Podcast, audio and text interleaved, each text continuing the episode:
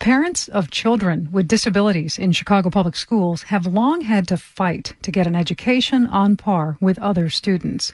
Now the school district is faced with a prolonged shutdown due to COVID-19 that makes remote and online learning more important than ever.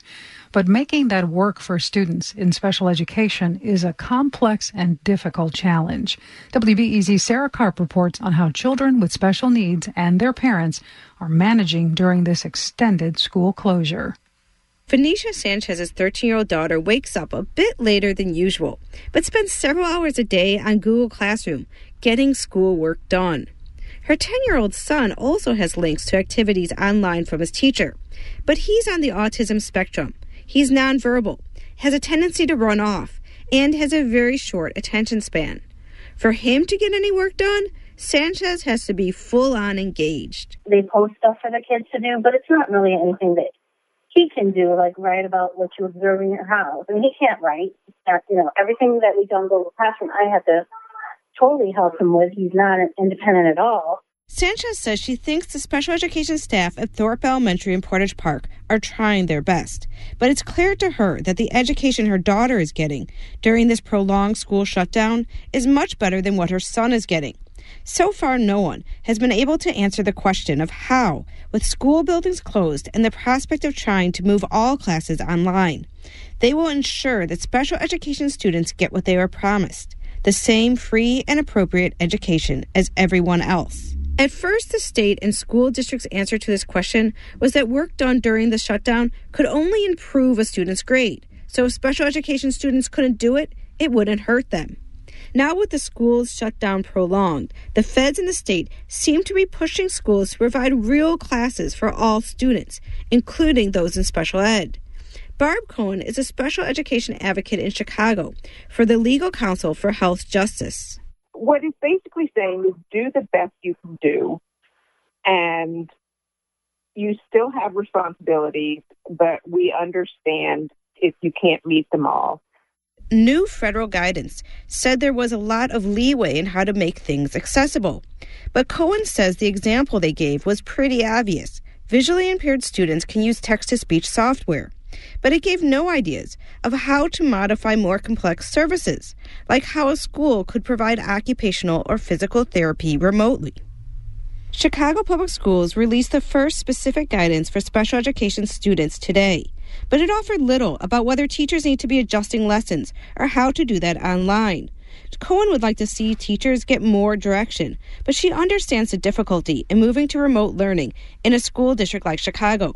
Her clinic represents children from poor families, and half of her clients don't even have email addresses. I'm trying to be patient with the district. I wish it, they had thought through it in advance. I wish the federal government had thought through these things far more in advance um, but they didn't.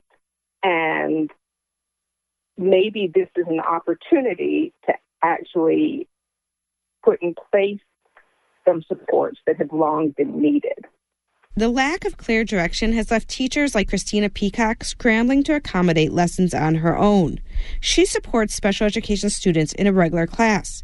Leaning on her tech savvy husband, she's used iMovies to make a video of her in front of a dry eraser board, explaining key terms for the upcoming Constitution test.